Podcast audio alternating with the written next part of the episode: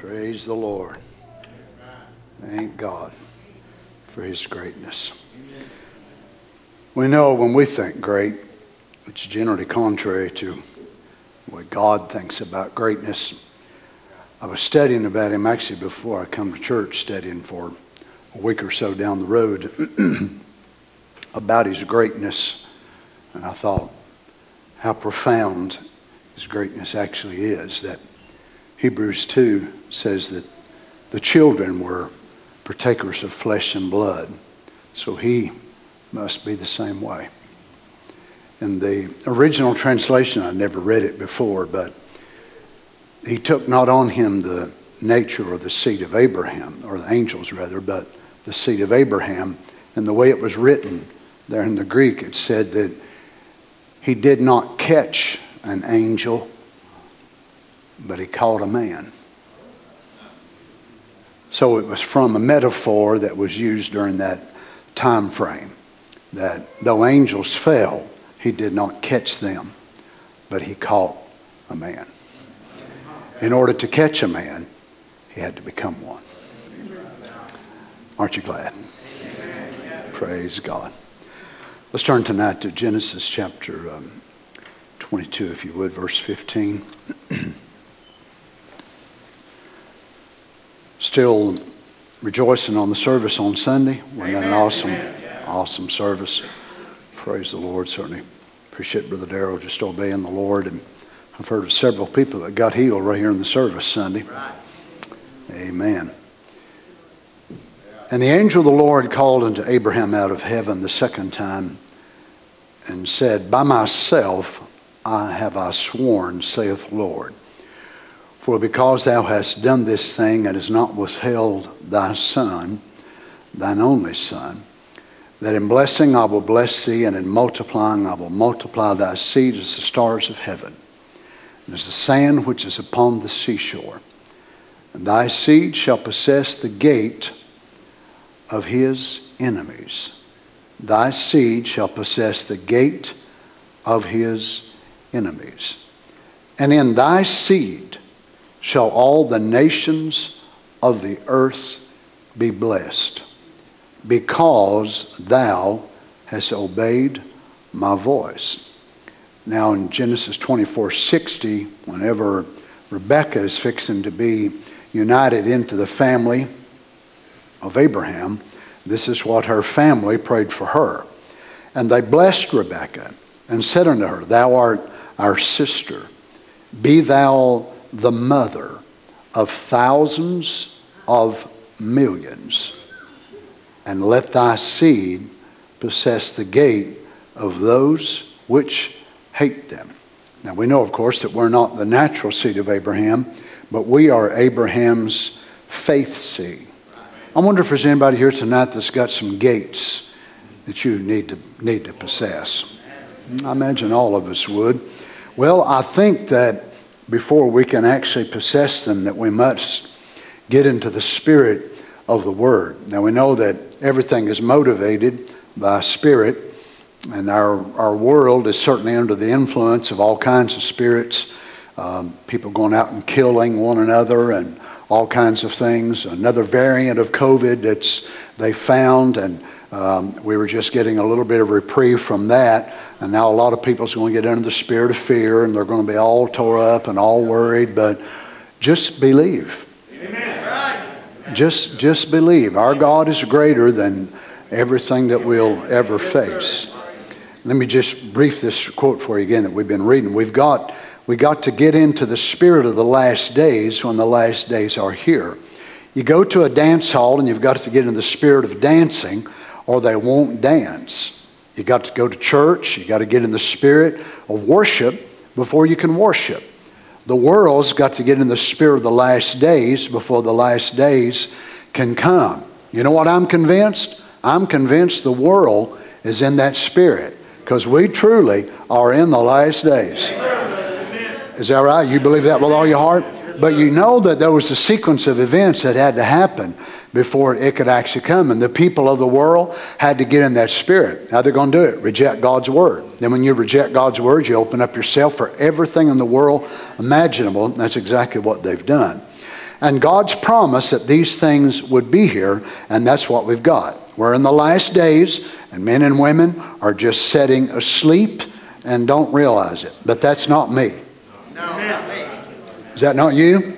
That's not me. That, that quote, uh, part of that applies to me, but the other part don't. Well, praise the Lord. Hey, you know what? If they can pick what part that they're going to fulfill, I can't. I'm, I am not Pharaoh. I'm not Judas. I'm not Esau. I'm a believer. I'm a Christian. I'm an heir. How many has a request on your heart before the Lord you'd like to be remembered? Lord Jesus, we count it such an honor, Father, that we could gather together again in your presence. How we love to come to church. How we love to be with one another. And that, that's so good and it's, it's helpful to us because we receive benefit by being around the right people. But yet, that can only go so far.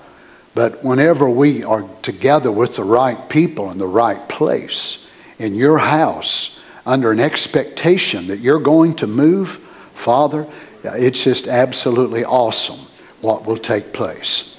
We pray tonight, Father God, that you would help us. Anoint our faith that it can gather together. We know that there's a great battle that we're facing in this day. Every time we meet here, it engages in that battle. It's a battle between light and darkness, it's a battle between demons and angels of God. We have taken our side and we are taking our stand. And we're asking for you to strengthen us, encourage us, give us what we have need of tonight, Father, in the name of the Lord Jesus. And the saints said, Amen. Amen. God bless you. You may be seated. Let's read uh, 1 Samuel chapter 17, verse 4. Let's look at another one of Abraham's natural seed. And he's a great hero of all of ours. His name is Little David. Uh, he's, a, he's a great one, a great champion of God. And we know that he faced many, many things. And David was an outstanding man, young man now actually, uh, that we're going to read about. And he's uh, still very young. But yet God had promised this promise to Abraham hundreds and hundreds of years before David was ever even born. And David did not even have the Holy Ghost. David didn't even have a local assembly, and I've said it many times that it's probably a good thing that David lived in the Old Testament instead of the New. If David would have been a member of Happy Valley, I would imagine some of you would have got so annoyed at coming to church with David because he would have been a loud sort of a guy. He would have been a very noisy sort of a worshiper. He would have been the type of a person that a lot of people wouldn't have liked sitting on the same pew that David sat. As a matter of fact, if David would have sat here, more than likely there would have been a big spot there where nobody wouldn't have wanted to sit. Unless, of course, they were like David too because he was a type of person that he somehow, without the Holy Ghost, he broke into an understanding that God loved to be worshiped and that God loved to be praised. And David was, of course, a dancer. He was a shouter. He was a songwriter. He was a prophet in the sense of being able to receive inspiration. Not so much like Samuel now and Jeremiah, but he was a prophet in his own sense. But he was a man that was a multi talented individual. But unlike some of the other heroes that we see, that we've looked at thus far, uh, some of them never come into the glory of God in the light of the God of, of Abraham, reflecting himself in their life until they got up in years. Some of them, their 40s, their 50s, as it was with Abraham, he wasn't even called until he was 75. But David started out quite young. And God had found that this young boy was something very special.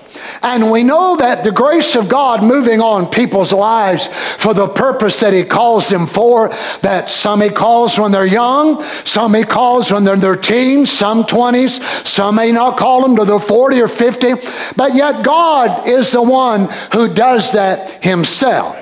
But our first glimpse of David is as a very young lad. Uh, a boy that was, uh, you know, really, we probably wouldn't have looked at him and ever identified him as being one that God would use because he was a fellow that the Bible called him ready. He was also a fellow that was kind of cute. He kind of had a cute appearance about him. And he was a guy that, as I said, quite emotional. And sometimes emotional people can be very much misunderstood. Emotional people can be considered very nervous. So he was had several things that probably a lot of people would have thought would not make really one of God's heroes. He was not one that was probably considered to be very stable. He would have been one that would have got quite excited pretty easily about some things. He was not like Paul at all. Paul was a more scholarly type of individual, a man that was a lot of wisdom, a man of great profound understanding. But David was not that type. He was one that would move on a very fast pulsation of faith a man that probably wasn't a witty sort of a guy by the time we pick up on him here. And he was one that was more moved, he was a heart man instead of a head man. Now, I'm not myself, I'm not against head men, uh, but what I've found is that sometimes the people who operate by their head, they tend to be slower in response and they tend to think about it and consider things and look at things and try to understand it before they move. Where a heart person, all it takes is one pulsation and they're gone. Now, truly heart people can tend to be ones that are more apt to mistake. A head person will think it through, reason it through. They also tend to be one that makes mistakes because they tend to wait so long before they get it figured out. Where a hard person, it takes a simple pulsation, and the next thing you know, they're gone. They're just absolutely gone. And this is the type of individual that David, at least in this stage of his life, was. And we catch him whenever his father had sent him out to be able to bring his brothers uh, some food to eat. Unlike our armed forces of the day, to where that our government itself pays them a very small salary and they will provide for them the food when they're out on the field. But in that day, it was actually up to the uh, neighborhoods and the parents and the families to be able to send feed, uh, food to their sons as they were fighting for the people. So the David's father Jesse had sent David out and he told him some things to take, and he told him to bring some gifts to the captain. And so here David goes up, and remember now that he's already got a few battles under his belt. This is not his first time that he's been out.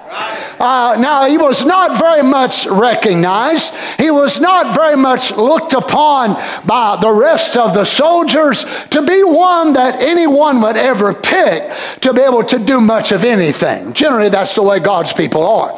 Even sometimes, people that you rub shoulders with will miss what God has planned for your life. It's generally not the one who's chomping at the bits to do it it, it's the one that's running the other way.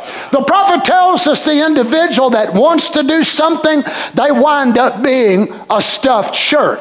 Now, a stuffed shirt is not a very good friend to have because all you got to do is take the stuffing out of a shirt and you got an empty shirt. So you can imagine, uh, you know, that's the way it is sometimes. I myself, I don't want to be a stuffed shirt, I want to be a stuffed heart. Filled with the goodness of God. But our, our scene opens up, and David has now come into the ranks of the army. Now, he's not part of the army, but he is a visitor. And he's one that is going to be uh, very much misunderstood even by his brothers. And he comes up at the right time. Now, they had been there now for quite some time. And I stood just a couple of years ago and exactly where this scenario that we're going to read about tonight took place. And it was a valley, a low place, and there was a little brook of water that came down through this brook or this valley. And there was a high place, if you're standing like this, the bus where we took, and it parked over here, and there was a bridge that came across, so the bus was sitting here. On this side was a high place, a mountain. On this side was a high place, and right down the middle of it was a brook. Now, David was coming down through there uh, from Bethlehem and he was bringing uh, his father's bidding to the brothers. And whenever he come out, it just so happened that a great, mighty champion makes his challenge. 1 Samuel 17 4. And there went out a champion out of the camp of the Philistines named Goliath of Gath, whose height was six cubits and a span. Six cubits and a span would equal nine feet and nine inches. Nine feet and nine inches tall. Now he had 14 inch fingers. So your fingers are about half the size of your entire hand. 14 inch fingers folded over like this on his hand would mean he had a 28 inch hand. You imagine his head was about the size of a wash tub. And his eyeballs would have been about that big around.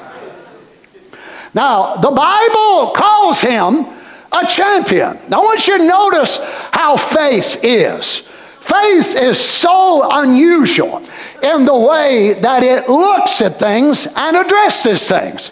It was not contrary to faith to identify this man as a champion. Faith can look at circumstances and it can say, Well, I can see that they are there, but faith does not let those circumstances hinder it at all. I do not believe that Abraham went around saying, I'm not an old man. Sarah's not an old woman. Why, her milk veins ain't dried up. Well, no, no, no, that's not who I am. No, the Bible says he considered not the deadness of his own body. The Bible does not say he didn't say that it was dead, but he did not consider it. That's real faith.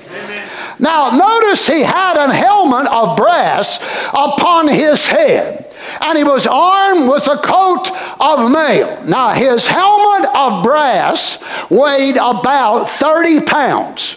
So, can you imagine wearing a 30 pound helmet on your head? Now, the Jews actually say, that there was no place that was actually open on his head at all for the rock that David threw to be able to hit and go inside of there. Some of the artists have rendered their depiction of it and they draw it and make an empty place right here. But the Jews and the rabbis and those that go back and study Josephus and the ancient writings say that there was no hole at all because it would have not been fitting for the time of the Philistines. Or you say, how in the world did he ever get through it. Again, the rabbis say, when that rock left that sling, it was traveling at such high speed and velocity that it hit that solid brass helmet right in the front between his eyes and sunk that helmet, helmet and all, and made a cave inside of his head and penetrated his brain. Well, that's my father. Hallelujah. And he was armed with a coat of mail, and the weight of the coat was 5,000 shekels of brass. So now, what's this? And he had greaves of brass upon his legs, and a target of brass between his shoulders. So Goliath then wore this bronze brass helmet and a coat of scale armor. Now, it was pieces of metal made like fish scales. This is the type that they would have had during that time, so it was made of metal. So there'd been one scale, then another, and another, and another. So he has this helmet on him, and he has all this on his front, then he has it on his legs. So Goliath, in doing all of this, it weighed 5,000 shekels, which is 125 pounds. Also with bronze greaves, and he was armed with a bronze javelin and a spear with a 15 pound iron tip. So he's got 125 pounds right here on his chest. And he's got a spear like a weaver's beam or a weaver's needle, which was over 20 foot long. And the staff of his spear was like a weaver's beam, and his spearhead weighed 600 shekels of iron. And one bearing a shield went before him. Now, this old boy ain't even packing his own shield.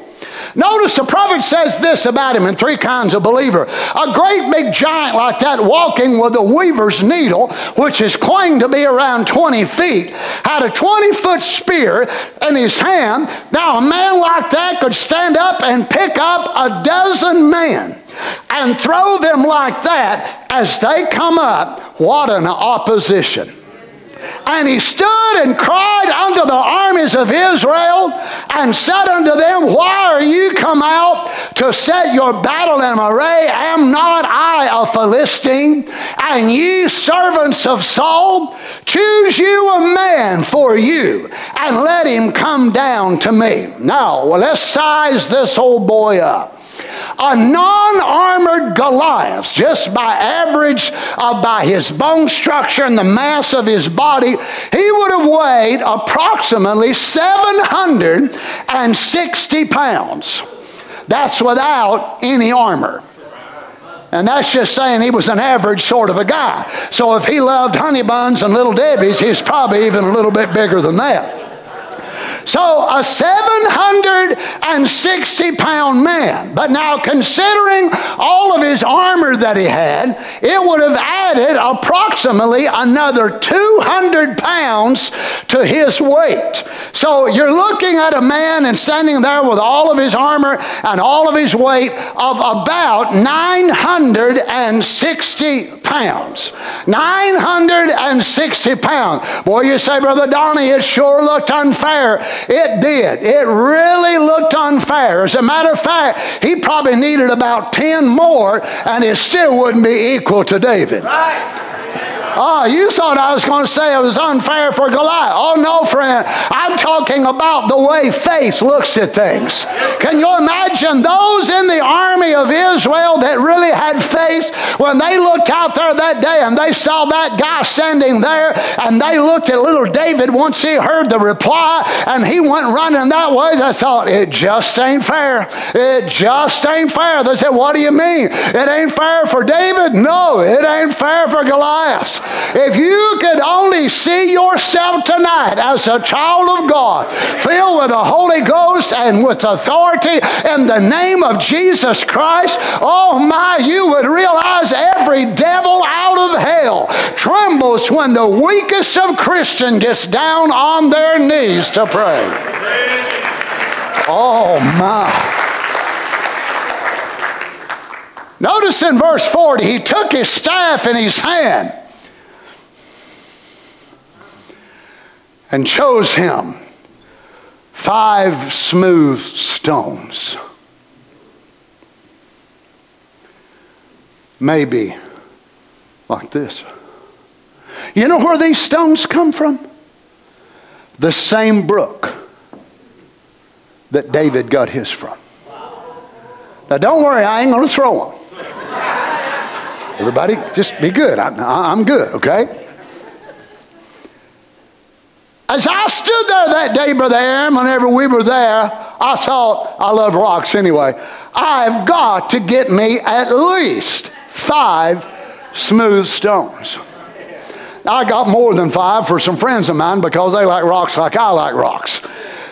But David, as he heard the challenge and the prophet said that cry, come across the ears of the wrong person that day.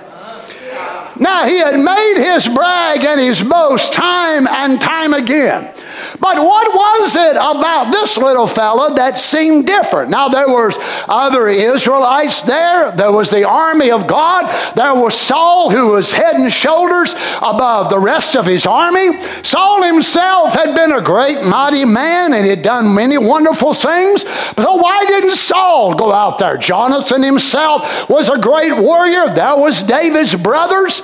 And David began to hear this cry, but it come across his ears in a way that was entirely different. Isn't it amazing how people can hear the exact same thing?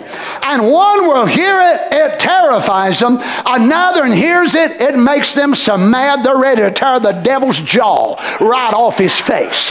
They're ready to lid on him like ugly on ape. I'm telling you what, they're ready just to tear him limb from limb. Others are scared to death, and one will become anointed by the Spirit of God to make the challenge of the hour and meet that challenge and take impossibles, turn them into probable, then from probable to absolute fulfillment. Oh, I got to studying on that the other night. Some Brother Darrell said here Sunday, and I went through a big study on Monday and Tuesday and again today. I'll tell you what, I found some things that was absolutely phenomenal.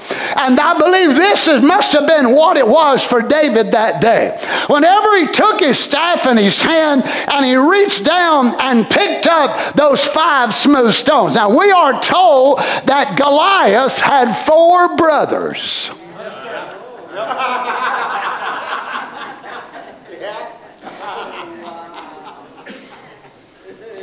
Okay, boys, your days are numbered. Now, David had already proved this weapons that he had. He had already used it in a battle with a lion and a battle with a bear. And of course, Saul wanted to help him out and, you know, give him a, a great scholarship and this and that and the other. And then David tried it on to be respectful, but he said, I've not proved these. I don't know anything about this equipment. So he simply laid it aside, and David took what he was familiar with.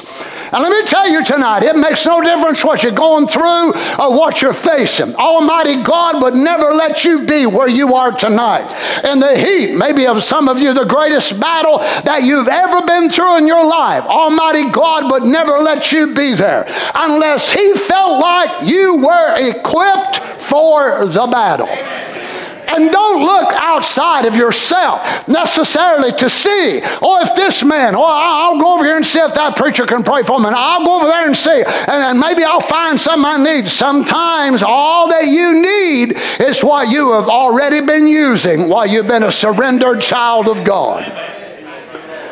Now, would you notice that David was determined to fight with the weapons, even though they were weak and unimportant as it may have seemed, but yet he was familiar. Brother Dan, what do you mean? I'm talking about your faith, your prayer, your expectation, your belief. Oh, you're talking about that against the cancer? Absolutely right. Yeah. You're talking about faith against sugar diabetes? That's what I'm talking about. But it is a weapon that you are already familiar with. Now he so he chooses him five smooth stones out of the brook. Now this place there is called uh, was named after this. The battlefield is the valley of Elah. E L A H. You brothers get the pictures ready so they can see it with me. So they're going to come down through there now, and they're going to, on either side, not a great big gigantic mountain at all, the way we would think of a mountain, but yet, whenever God had to have a place that a battle must be. Now, notice and look at this picture. Go ahead and leave it up there. So, you've got the stream of the stones right down in there. You got the camp of the Israelites on one side, and then you got the camp of the Philistines on the other side.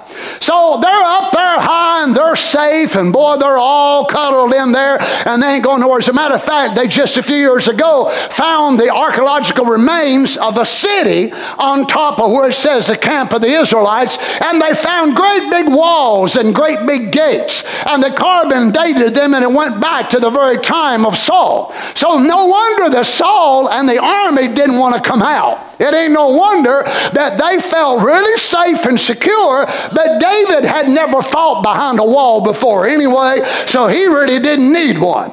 So David had met a lion one on one and a bear one on one. So, what is an uncircumcised Philistine when it comes to a man with faith in his heart? Amen. So here they were up on top of the hill and they were fortified. So they had put their trust in the strength of these walls. And Miles saw a picture of it the other day and how that they had dug out all this had been laying there for many, many years and they hadn't even found it that it was there. And they began to look at the foundation and what a great fortification that it was. I thought, well, it makes perfect sense. Why the Saul and all the rest of the cowards, um, I mean the army, uh, didn't want to come out. They didn't want to risk, you know, coming out of their safe place. I wish somebody would preach with me tonight. But you know, sometimes God has to kind of drive us out of our safe place, don't he? That's right. Now, so you can look and see what a spot this looks like, and probably it didn't look too much different because whenever we were there a couple of years ago, still not inhabited really, um, not any places actually near there close. So it must have been very, very similar to where it was when little David walked out. Now, here stands this man that weighs with all of his armor and everything nigh to a thousand pounds. We're talking about a man that's nearly a half a ton. And then here comes up this little stripling, as Saul calls him.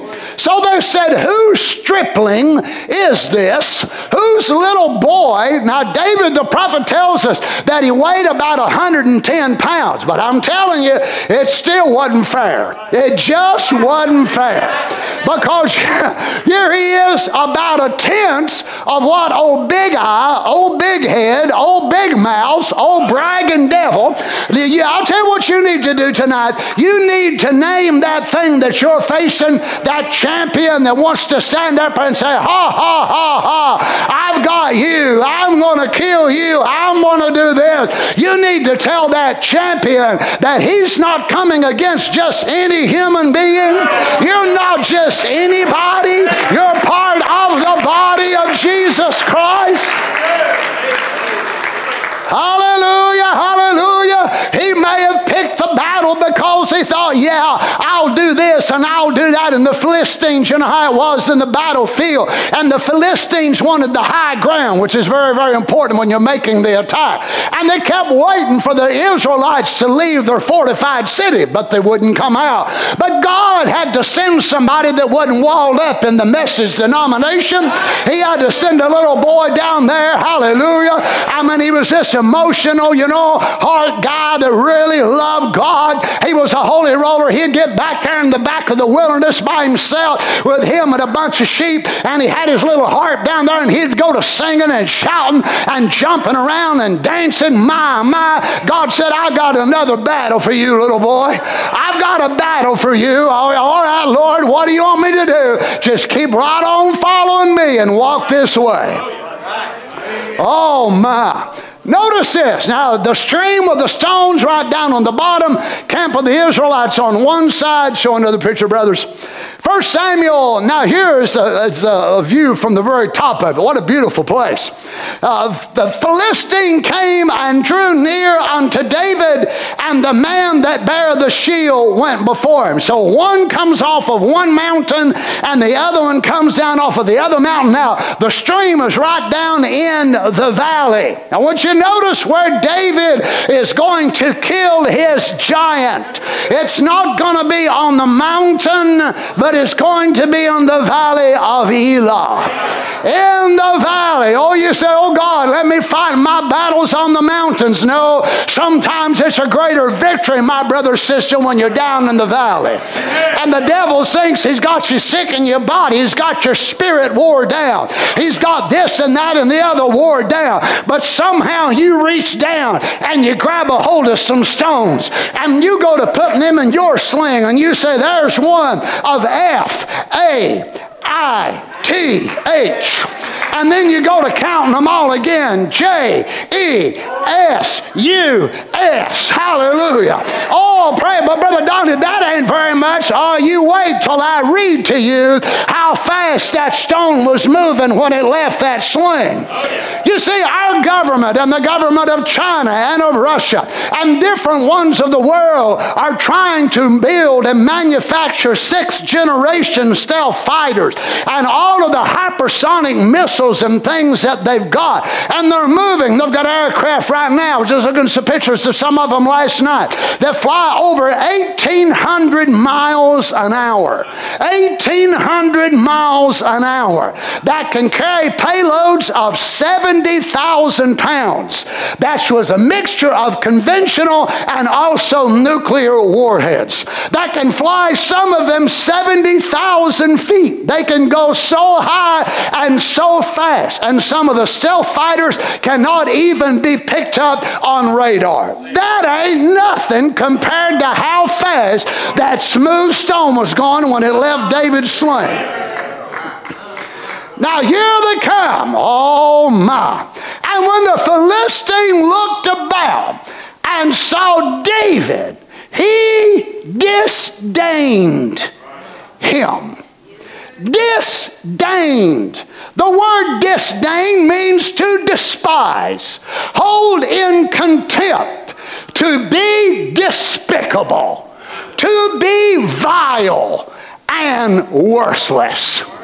So, what is he going to do? Now, the champion is going to take his words and he's going to berate David by these words. Now, listen, he disdained him, for he was but a youth and ready and of a fair countenance. So David was kind of red, kind of red. He had spots on him, you know, freckles like, and kind of curly headed, and kind of a cute little feller. So he was a cute little feller. I'll tell you one thing, with that hypersonic smooth rock, I would have left his sling, all cuteness is going to be forgotten. That's right. So here he is. He is a teenager. Now remember, he's not 40, 50, 60 years old.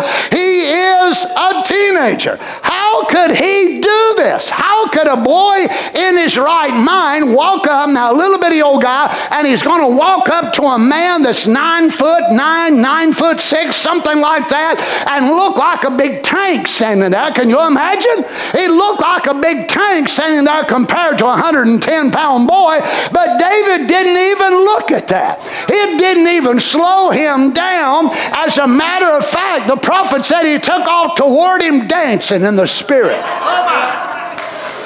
Oh, praise God. How could he do it? Because David knew he served the God of impossibilities. Oh, thank you, Lord. Thank you, Lord. And the Philistine said unto David, Am I a dog that thou comest to me with staves? And the Philistine cursed David by his gods. Well, he's got a God problem right off, so David already knew that part. Now, what? So they're coming down in the valley. Now, whenever we were there a couple of years ago, this thing is washed, of course, for thousands of years. And part of the places where I was walking down in there with some of the other brothers and sisters that went with us, uh, it was, I mean, it was this deep where I was, in places it was even deeper than that. So David goes down in there and he comes out on the other side and he looks like a grasshopper. He looks like a little bitty old feller. I mean, he ain't got no sword, he ain't got no shield, he ain't got no greaves. I mean, Goliath looks at him, and you imagine as he roars down through there, Am I a dog that you would send this little guy back down here to me? Oh my. And the Philistines said to David, Come to me, Come to me. I will give thy flesh unto the fowls of the air, that devil out of hell that holds that sickness or that disease over you, and said, Come to me and I'll do this and this to your flesh. You need to say to him, You and what army? You and what army? My life is not in your hands. You cannot do to me as you want. If God allows this to happen, it is only for my good and to prove that He is still the God of David. Hallelujah. He can take a young man or a young woman or an old man or an old woman and put their stone in their sling of faith and go around and around and around and turn it loose and it hits that cancer right between the eyes or it hits that sugar diabetes right between the eyes or that family problem that you're dealing with right between the eyes. Hallelujah! Why? We serve a God of impossibilities. He takes things that are impossible and makes them possible.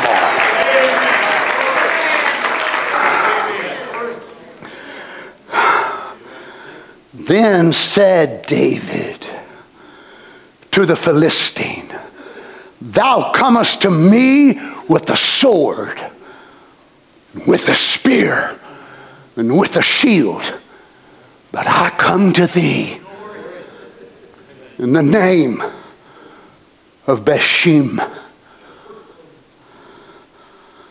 Glory to God. Beshim, Jehovah of hosts, the God of the armies of Israel. Isn't it amazing? He never even mentioned his sling. He never even mentioned them five rocks that he'd picked up. But what Goliath was expecting his gods and his armament to do, David expected the name of the Lord to do even greater to him. Amen. Lord, children, I know it's a common to us and we say the name of Jesus, but if you only realize, uh, Brother Darrell quoted here, I think a Wednesday night or so ago, and the prophet had said it, that the name of Jesus is the key to every gate that you'll ever need in your life. I'm not talking about just repeating it because somebody else repeats it, but when you are in that name, you're not saying a name that is foreign to you, it is your family name.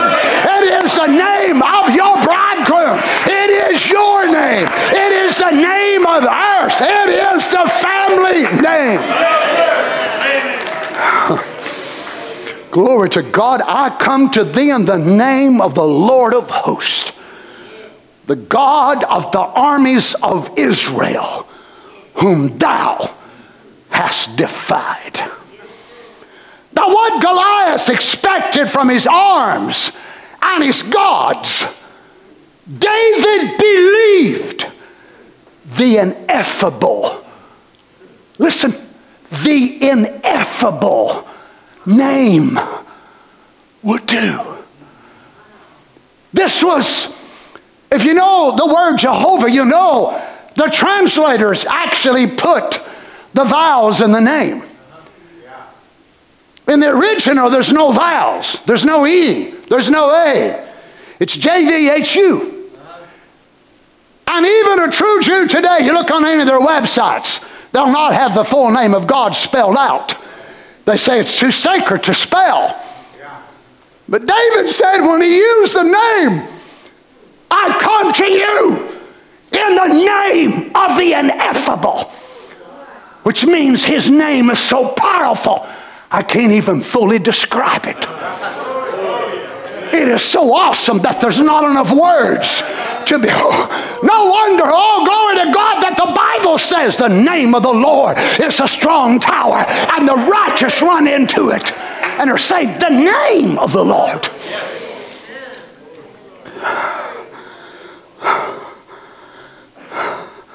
So here stands the little cute guy. You know, little spots on his face and maybe a little curly hair. Now, he was a seasoned looking sort of a fella, but he still had his use and he was still a cute little guy. So Goliath looked at him and said, You got to be kidding me. This is who they sent to meet me, and you'll regret it, big boy.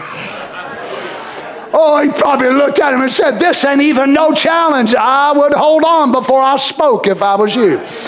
Lord, children, if you only realize tonight what it is when children of God are able to call out on the name of the Lord in faith and the promise of God when you don't feel nothing and you're, crying, you're crying and you're praying and it seems like God's a million miles away and it don't move you one iota. You stand right there on the promise of the word and you tell that devil to back off and get away from you because that ineffable name is the name of your husband husband. Now, I want to remind you tonight David didn't even have the Holy Ghost, David didn't have a church to go to, he didn't have a pastor to preach encouraging messages. But what David had was a walk with God. The Lord was David's shepherd. He knew him. Oh, glory to God. He knew he was a mighty God.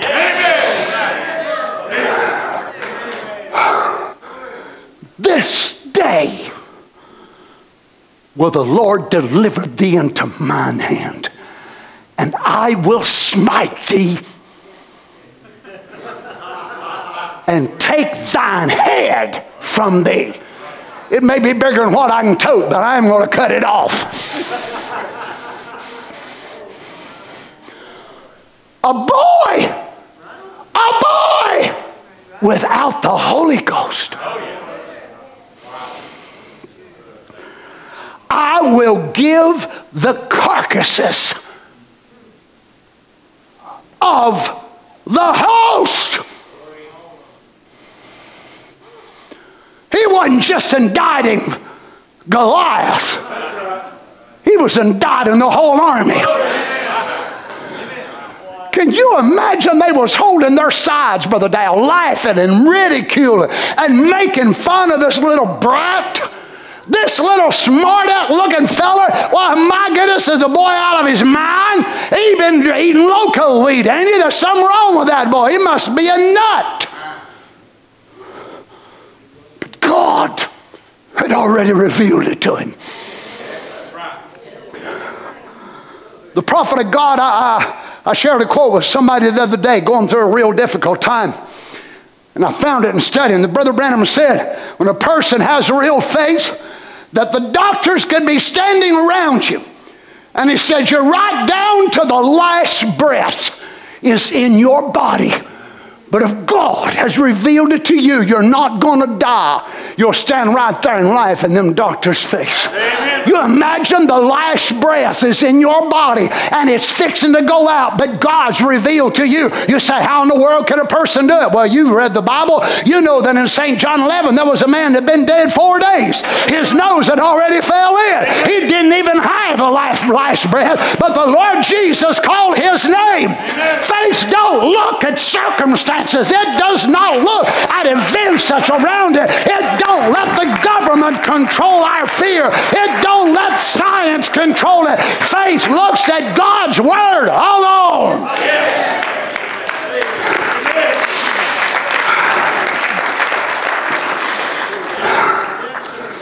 This day will the Lord deliver thee into my hand, and I will smite thee and take thine head from thee.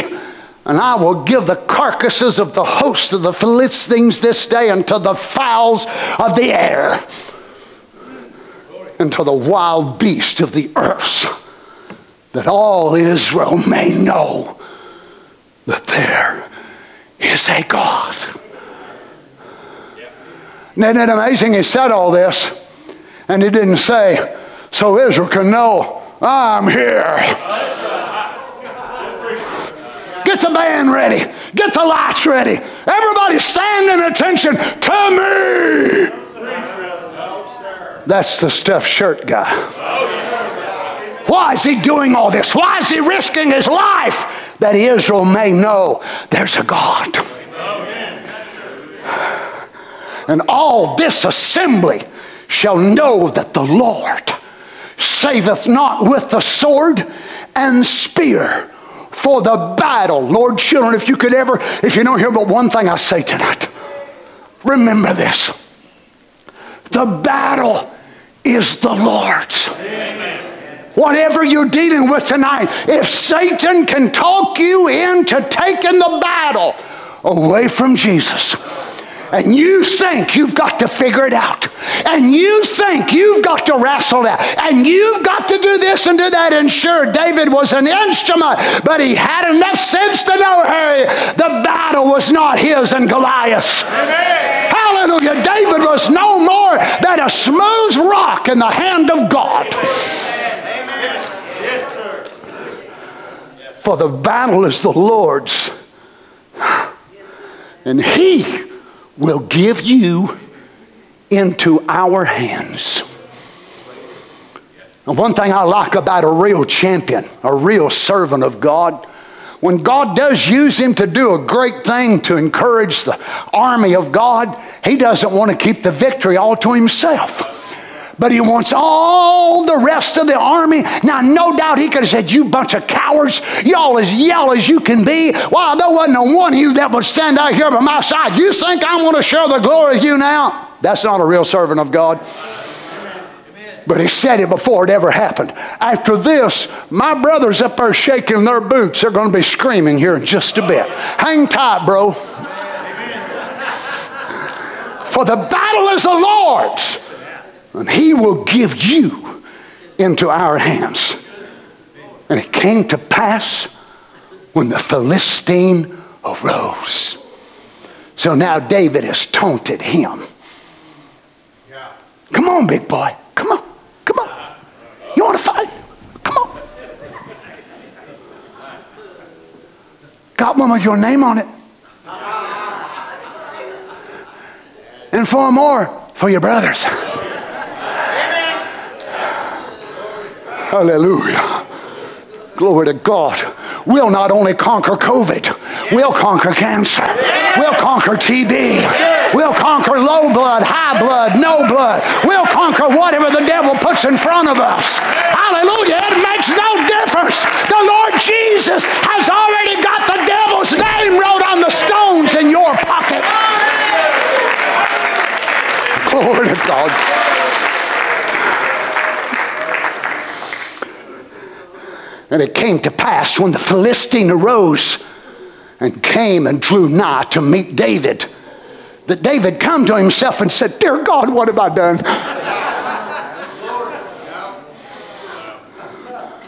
David hasted and ran.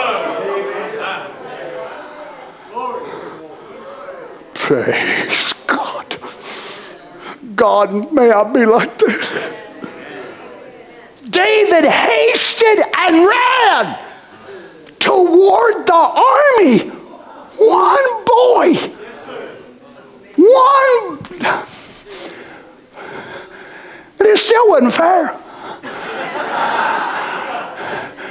They didn't know it, but they were still bad, outnumbered. That devil that's trying to hinder you, that devil that's afflicted your body, oh my, and then he'll call for a buddy to help and another buddy to help. Why? He's scared to you, little daughter of God. He's scared to death of you, son of God. Or if one of you can put a thousand, two can put ten thousand.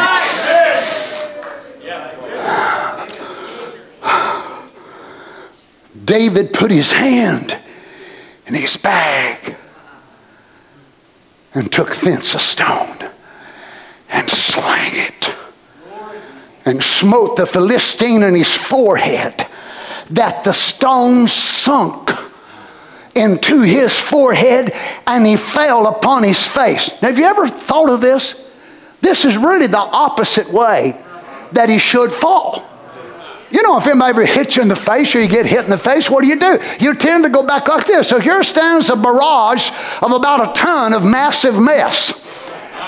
And here this thing comes out of his sling and hits him right in the head. Naturally, you'd think he'd go this way. But it's easier to remove that head if he's face down. So God, through the power of aerodynamics, caused something to change in the rhythm of the body. you imagine as he jerked, and God said, No, on face down, oh boy, bow down. Ah! Hallelujah! Hallelujah! Bow down. Here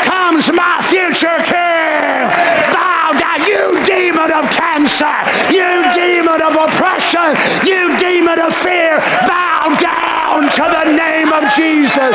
Bow down to God's Queen. Bow down to God's Queen. Hallelujah.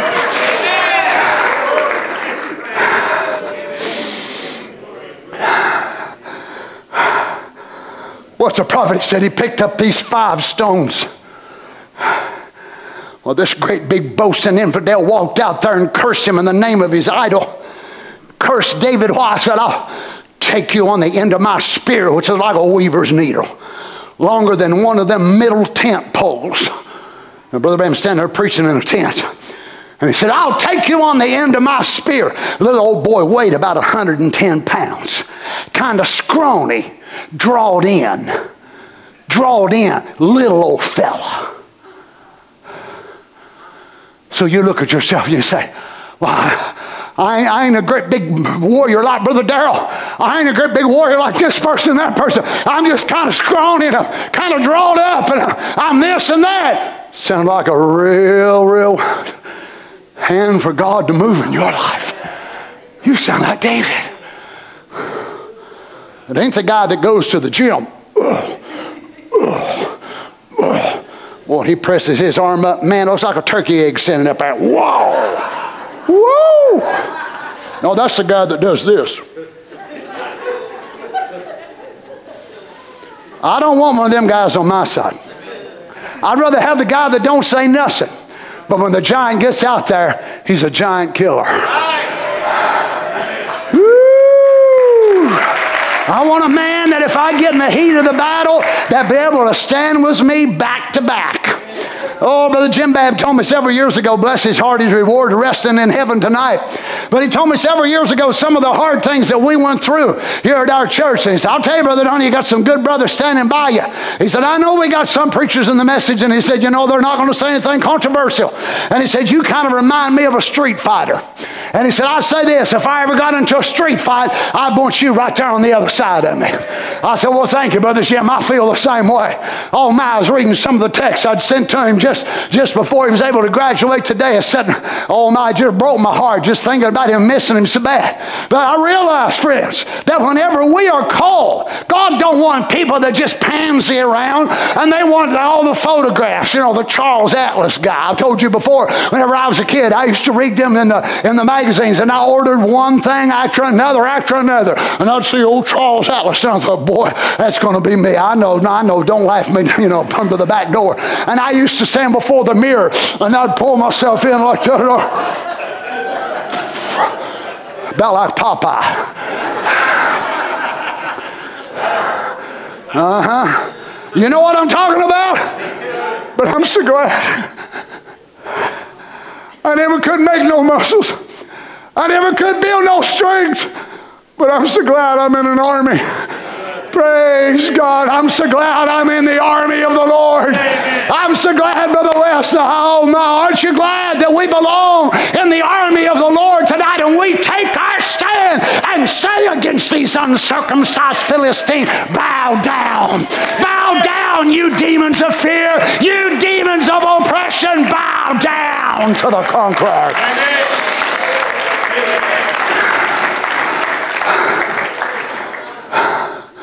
The prophet said, old Goliath was all covered over with steel, all up and down like that, just one little spot.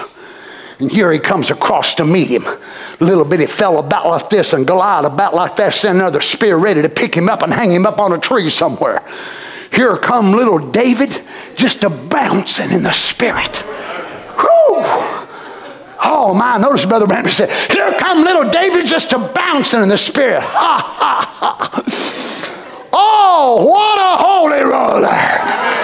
Now I realize we ain't got many holy rollers left in the message. We're all holy setters. Ha!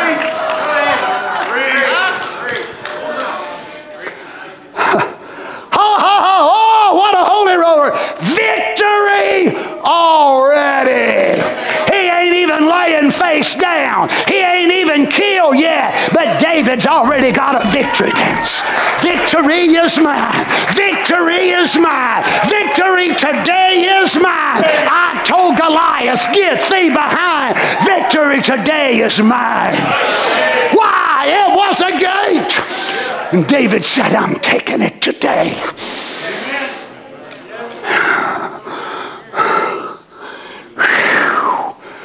He placed the name of the Lord God of Israel before him. Now listen, I told you, I told you, it wasn't fair. The prophet said, All devils in hell couldn't wade across that. Little David just a dancing in the spirit. Whew. Drunk before he ever got over there. Woo! Hallelujah, hallelujah.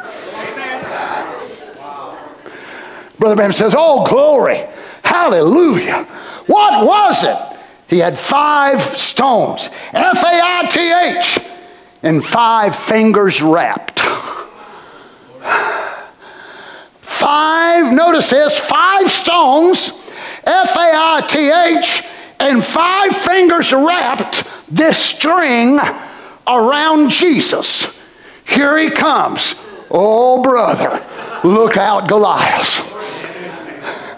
When he set that loose, the Holy Ghost got a hold to that little stone and picked up a speed of a thousand miles per second.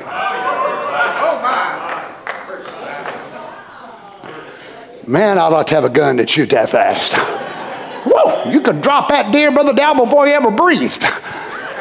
Can you imagine? David had flung, no doubt, many stones, but he had never flung one like this.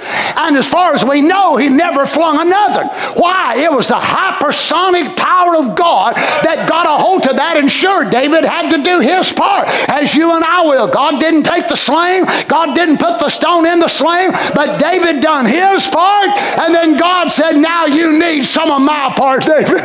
Hallelujah. No doubt, David by himself could have never caused this to happen, but the Holy Ghost got a hold of that rock. Lord, have mercy. The Holy Ghost got a hold of it, and the prophet said at a speed of about a thousand miles per second. Struck that giant between the face, and he fell forward. Hallelujah. Oh, my. So David prevailed over the Philistine with a sling and with a stone. Well, that's the way they do in wartime. Well, they met the Germans, and the Germans had this and this and this, this, and the Americans was using this and this and this. Well, this is what God is doing. He's having this great battle recorded, and he done told what all Goliath had, and he told what God's champion had. A sling and a stone. Lord God, children, whenever the, the epitaph of our life is written, and whenever we get up there to heaven and all the things that we've done for the kingdom of God, don't you want God to have some Bible stories wrote about you? Don't you understand there's saints of God that's alive today that are walking through hell on this earth, and their lives are just as much a Bible depiction of a true hero as any of them in the Old or the New Testament? Oh. And so David prevailed over the Philistine with a sling and with a stone and smote the Philistine and slew him. But there was no sword in the hand of David. Therefore, David ran. Boy, now he's in, he, he is a holy roller, ain't he? David ran and stood upon the Philistine and took, glory to God, glory to God took his sword. He got his own head cut off by his own sword. Oh, glory to God.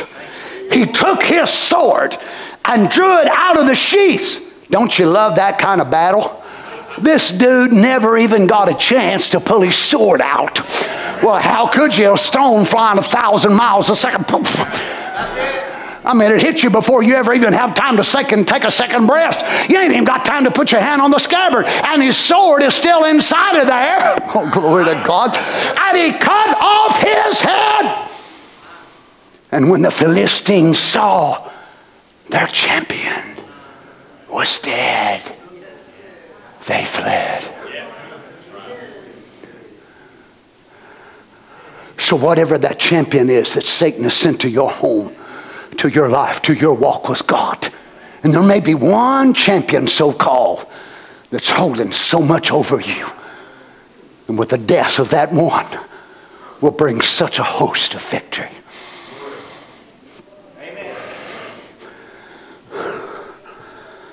David possessed the gate of the Philistine. Let me read you a couple of quotes. My goodness, where'd that time go? The prophet said, If we become in spirit sons of God, deity dwells in the man. Hallelujah. Then you talk about blind eyes being open. They said nothing is impossible to God, but God said nothing is impossible with you. if you'll believe, not with God, but with you. Deities in man. The very God that stood back there on the mythical platform of the eternities and rolled the worlds off of his hands and created these things gives you the privilege to be his son. And you're a part of him, and God dwells in mankind and man himself is deity. Hallelujah, there you are. It might choke you, but study over that a little while. He dwells in man, and man becomes the Son of God. No, not him and himself, but the Holy Spirit that's in him is God. The Creator lives in the creation. Oh my, I think of that. Then standing with an unwavering faith, ask what you will and it will be done unto you. There he is, God. There he is. Let's stand. Oh, glory to God. Let's go over.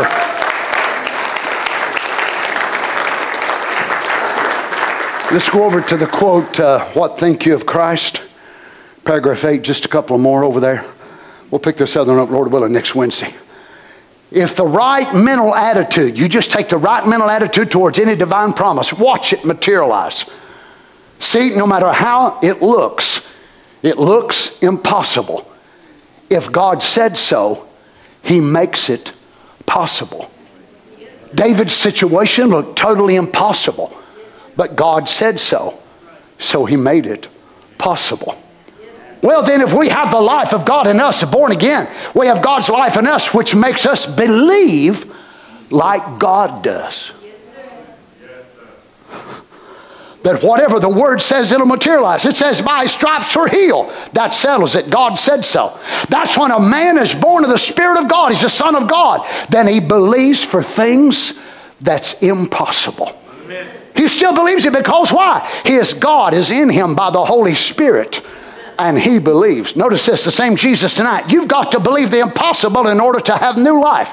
Let me also say this as God's servant, because I know from what I speak, the impossibles are made real when God is took at his word. Amen. When any person will take that same word, it'll bring the same results every time. Every time you ask it. Let me read one more. You got two more minutes. But no matter how it was impossible, God can alter circumstances. He can make the impossible become a probable. And not only probable, they could make it a reality. So God takes impossible and makes it probable and then they, they, they who? You and God. Hmm. Then it's not only just probable, but you and God united together when two omnipotents meet. They could make it a reality when man take God at his word and accept the provided way that God provided for the man. Jehovah miracles. Mary had to believe for the impossibles, but God takes the impossibles and makes them real when he's took at his word. The doctor might have said you'll never get rid of that cancer. The doctor might have said you'll never be able to walk again. Well, it's impossible for you to do it. But impossibles fade out when God's took at His word. No matter what the doctor said, he's doing the best he can. But God is God.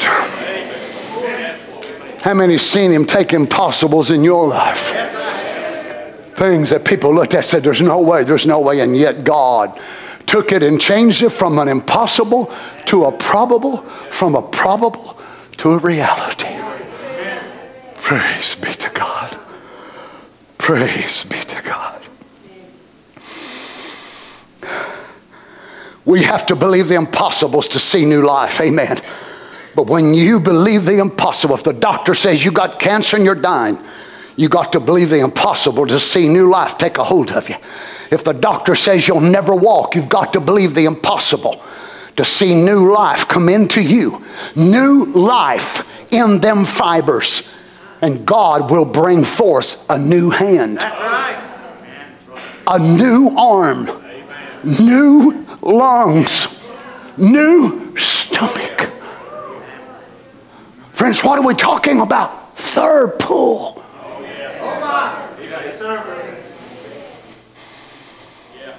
Praise God.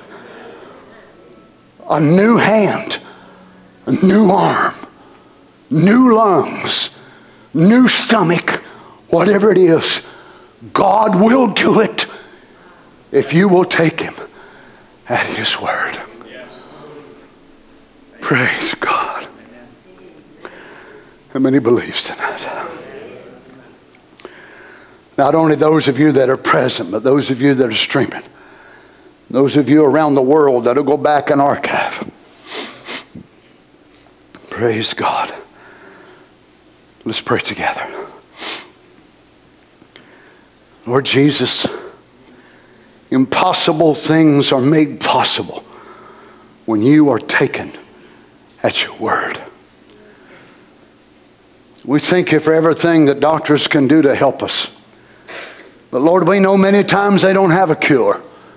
They don't even have an answer. They'll tell us one thing and then six months they have to tell us something else. Our doctors are baffled right now with COVID. Now we got this Omicron that's come across, and the doctors, they don't know what to make of it. They, they, they got to have more studies. Well, I've been doing that very same thing. Lord, I've been studying. But I ain't been studying on Omicron. I ain't been studying on all the variants. I've been studying on your word. Amen. So whatever comes our way, this army of the living God can be ready for it. I don't want to study on what isotopes we can do to nucleus so and so and whatever so and so. I don't understand that. Most of these people don't. But what I need is faith to anoint me, Lord, in the time of battle. So I can step down in the valley of Elah whenever I'm facing a Goliath that's before me that seems impossible. And the Spirit of God will anoint my heart to pick up a stone out of the brook and I'll go to dancing towards the devil with all of my might. Hallelujah. Father, anoint your people, I pray. I believe, Lord God, with all of my heart, we are living on the brink of a great, great thing that's going to happen in the lives, the families, the homes, and the churches of the real message believers. Hallelujah. When we will not just only quote these things and talk about them and wish they were so, but we will see them with our very eyes. Hallelujah, hallelujah. We see the apostolic times moving among us, as your prophet said, but we long to see more of it, Father. Amen. Lord, you heard these many requests and these many needs that were that were read, Lord God, and we commit every one of them to you tonight, Father, and many others, no doubt, that were not even turned in. But we believe our God is the God of David. Our God is the God of impossibility. So, Lord, we won't come with a great intellectual education. We won't come, Father, with some theological training, but we come with faith. We come with prayer. We come with obedience. This is what we've used all of our life since we've been saved. This is what got a hold of us, Lord, when we come to you at the altar is faith in God. We've used this to get the Holy Ghost. We use this when sickness come against us, and Lord God will meet the challenge of whatever the devil does. So if the devil brings 175 variants of COVID, we'll meet every one of them in the name of the Lord. And we'll say to the devil, You are not going to dominate our lives by fear. You are not going to control our lives by oppression. You are a liar. And we say to you tonight, we are sick and tired of you trying to bondage us up in your old gates. We say tonight in the name of Jesus, hell, house of hell, give way. House of hell, give way to the name of Jesus Christ. May the sick be healed. May the bound be delivered. Hallelujah, hallelujah, hallelujah. Thank you, Lord Jesus. Hallelujah. We believe you, Lord God. We believe you, Lord God. Thank you, Lord Jesus.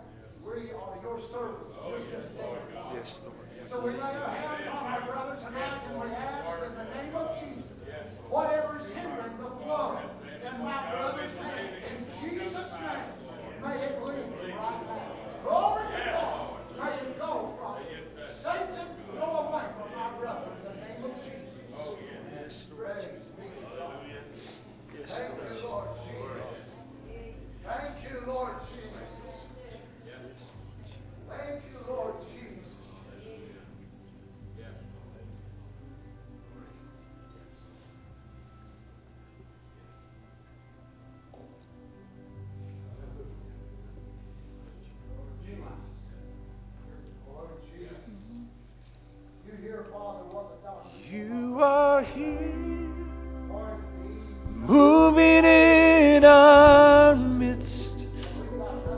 Are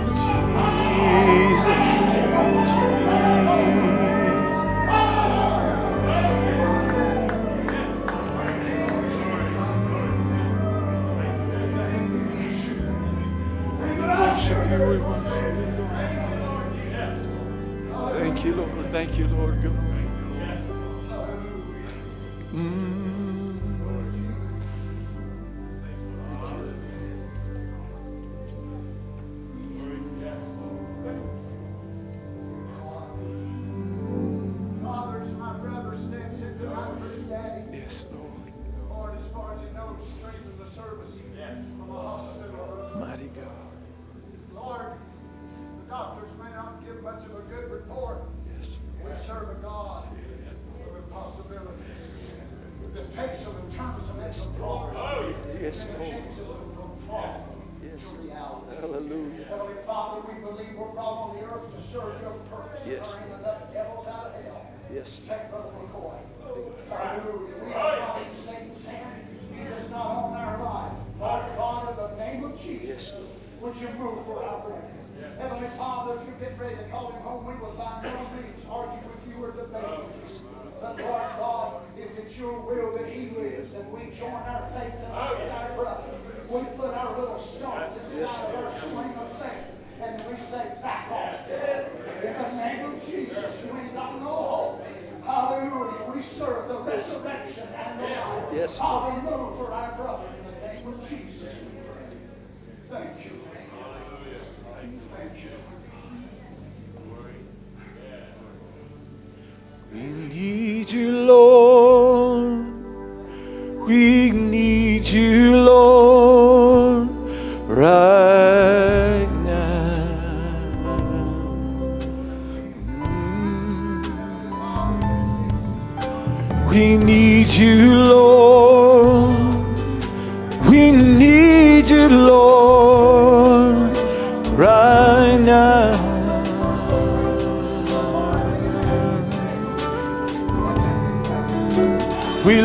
our hands, we bow our knees and worship at your throne.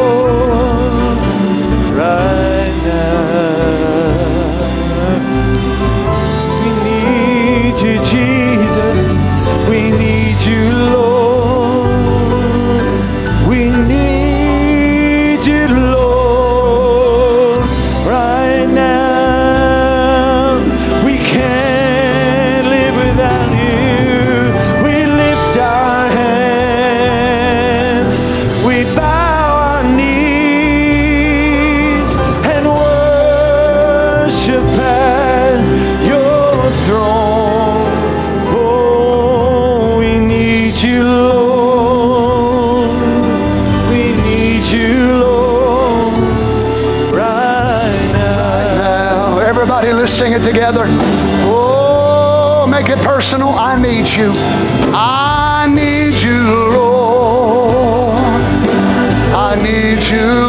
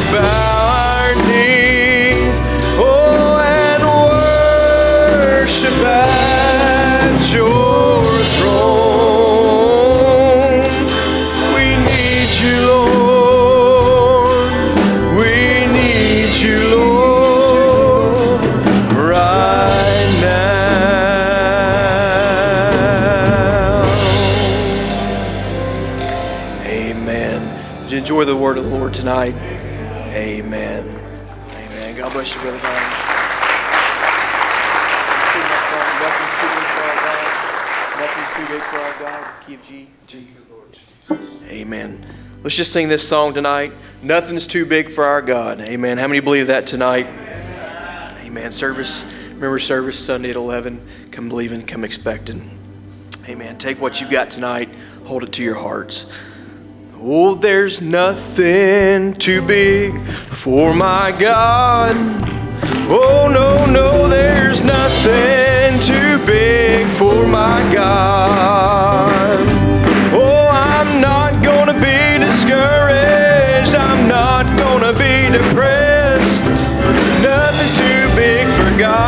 I'm in his rest. Oh, no, there's nothing.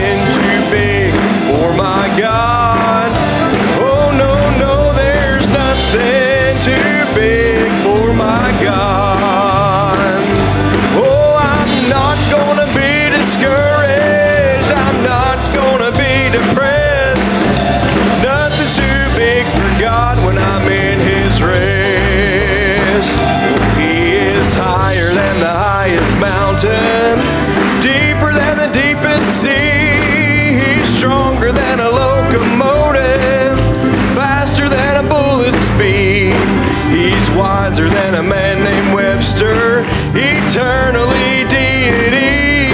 You see, nothing's too big for God, no impossibility. Oh, no, there's nothing too big.